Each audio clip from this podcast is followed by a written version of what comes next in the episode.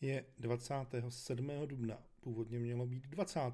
a tenhle 31. díl podcastu Týden poslouchání natáčím až od týden později, protože když jsem se ho před týdnem vydal konečně natočit, mám mimochodem zoufale málo času, takže i tohle točím tak nějak velmi narychlo, tak mě poněkud vypekla naska, která vybrovala stolem a já jak blázen hledal, co mi to tam na pozadí hučí. A ono to nebylo vyloženě hučení takové to klasické, ale prostě vybroval stůl, na kterém stál i mikrofon.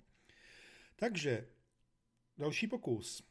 Pokus o další podcast, co najdete na Spotify, Apple, Google, Substacku na adrese rychlofky.substack.com No a tak vůbec. A na tom Substacku je to povídání doplněný o řadu užitečných věcí k prostudování. V tomhle případě, protože se budeme bavit o PR a marketingových taktikách, Tady je špatná zpráva jako první, strategie odebrání a návratu, dveře do obličeje, krásný názvy, že jo, FITD, FITD, eh, ano, a bavíme se o DPH, České poště a tak podobně, tak tam najdete nějaké vysvětlení, klasicky. Eh, tentokrát ne moc odkazů, ale eh, delší vysvětlení, na které jsem se mimochodem zeptal umělé inteligence, ChatGPT. Napsala to docela dobře, proč bych se s tím nakonec psal já sám, když o tom mám pochopitelně povídat. Takže strategie door in the face, takzvaně dveře do obličeje, neboli dvoukroková metoda. Tuhle tu věc znáte. V podstatě jste na ní mohli narazit před týdnem, dvěma, třemi. Prý únik informací o změnách DPH, pak eh, úplně šílená informace o tom, které všechny pobočky České pošty se budou nebo nebudou rušit, následované v obou případech totální zmatky. Eh, a jak už to u téhle metody bývá, tak ústup od původních plánů.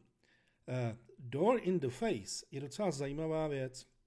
Vy vlastně v PR nebo v marketingu nebo i v obchodu vlastně nejprve požádáte o něco nadměrného, velkého, nepraktického, ideálně nepřijatelného, tak, aby vám to uh, lidé, zákazníci nebo uživatelé, uh, Facebook to používá ve velkém, mnohokrát, Netflix to samý, a používají to nejspíš i nadále, tak aby vám to ti ta cílová skupina prostě zamítla. Za mohutného a mohutného ječení, křičení, šíření po sociálních sítích a vlastně máte zadarmo, nemůžeme říkat, že špatnou reklamu, ale máte zadarmo zviditelnění.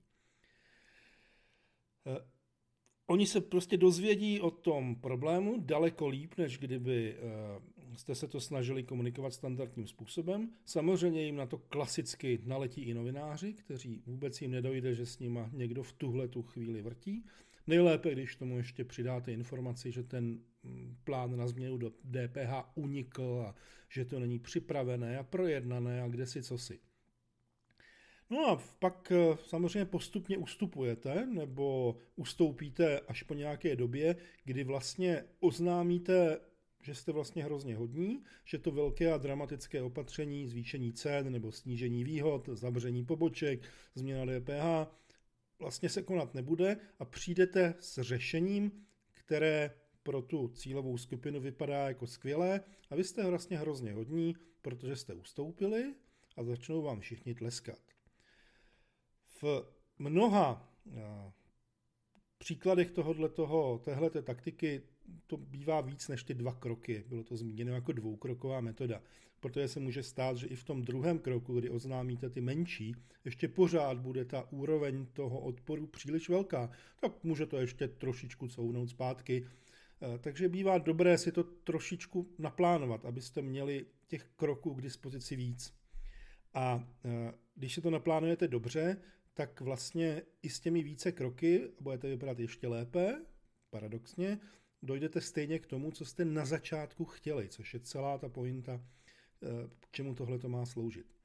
Eh, samozřejmě je tam jeden takový malý zádrhel v tom, že Eh, třeba u toho úniku o plánu na změně DPH to spíš vypadalo na klasickou strategickou neschopnost české vlády komunikovat. Mimochodem všimli jste si, že prakticky žádná česká vláda za mnoho posledních let, ani ta příšerná Babiševa předchozí, vlastně neuměla ty věci správně komunikovat. a nekomunikovala je. Byť zrovna Babiš dělal maximum pro to, aby v světě zviditelnil sebe a oslovil jen tu svoji cílovku, ale ten zbytek mu samozřejmě nešel. Tahle ta strategie se dá samozřejmě použít pro dobrý i špatné věci, co si o tom budeme povídat.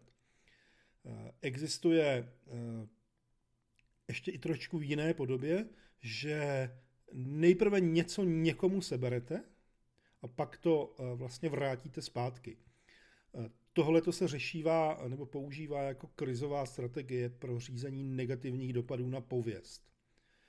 Eh, třeba v tom, že se stane nějaká nepříznivá událost nebo situace, můžou to být často různé kauzy korupce, špatná kvalita produktů, špatný zacházení se zaměstnanci, a vy vlastně tuhle tu chvíli, jako ta postižená nebo e, té organizace, které se to týká, tak prostě se stáhnete, omezíte aktivitu, omezíte komunikaci s veřejností, což je taky vlastně docela fascinující, protože to, že někdo nekomunikuje, ještě neznamená, že to nedělá záměr, že to není záměr, protože někdy bývá e, dobré strategicky mlčet a prostě počkat. Eh, může to zahrnovat eh, i zrušení nebo omezení marketingových kampaní a různých dalších aktivit na sociálních sítích. A pak samozřejmě eh, následně ta organizace nebo firma musí zapracovat na tom, aby získala zpět ten, tu původní důvěru a ten respekt. Což paradoxně většinou vede k tomu, že stejně bude dělat to, co dělá, jen možná to bude o tom víc mluvit, bude transparentnější, bude otevřená, bude odpovědnější a tak dále a tak dále. Eh, třetí možnost, která vlastně do téhleté kategorie eh, zvláštních marketingových taktik, některých i funkčních, patří food in the door. Eh, no, noha do dveří prostě, fitted. To je další psychologická strategie, která vlastně se snaží získat souhlas od zákazníka s menšími požadavky a následně postupně zvyšovat nároky a požadavky, aby se zákazníci cítili pohodlnější s těmi většími. Vlastně je to opak toho úplně prvního, kdy vlastně vy na ně vybalíte absolutní obovku a pak postupně nebo aspoň jednou slevíte a oni jsou strašně šťastní a vy jste strašně hodný. Ale tahle ta strategie je, že postupně třeba zdražujete eh, nebo měníte nějaké, nějakým způsobem parametry té služby. Eh, funguje to pochopitelně docela dobře v tom, že vlastně můžeme to přirovnat k tomu povídání o té žábě, co, se, co, co, co jí vaříte a ona vlastně vůbec neví, že jí vaříte, protože jak je součástí té postupně eh, se ohřívající vody, tak vůbec netuší, co se s ní děje. A tady tenhle ten princip je vlastně dost podobný. Eh, vy eh, chcete například mít něco dražšího, prodávat něco dražšího a Nejjednodušší řešení je ne provést drastický zdražení, byť možná by to zafungovalo, možná kdybyste se zdražili na trojnásobek a pak to vrátili zpátky na dvojnásobek, to je ta první metoda, tak by to taky zafungovalo, ale v tomto případě, v tom food in the door, eh, uděláte to, že postupně v průběhu třeba jednoho roku nebo i jiného časového období budete ten produkt zdražovat třeba po 20%, abyste nakonec došli eh, na tu dvojnásobnou cenu. Budete to samozřejmě eh, doprovázet tuto výdající marketingovou kampaní a, a vysvětlováním a eh, spoustou dalších prostě věcí, které mají jakoby otupit to, tu nedůvěru a tu, ten odpor. Funguje to ale třeba i pro charitu. Tam je tenhle ten, ten princip docela použitelný v tom, že eh, řada marketingových eh, kampaní pro charitu, charitativní organizace začíná s malými příspěvky a pak postupně eh, vlastně ty příspěvky, ne, ne, nechci říct úplně navyšuje, ale prostě dává možnost platit větší a větší částky, protože bývá větší šance na získání většího příspěvku v budoucnu, když už se na začátku podařilo přesvědčit někoho k tomu dávání těch menších věcí.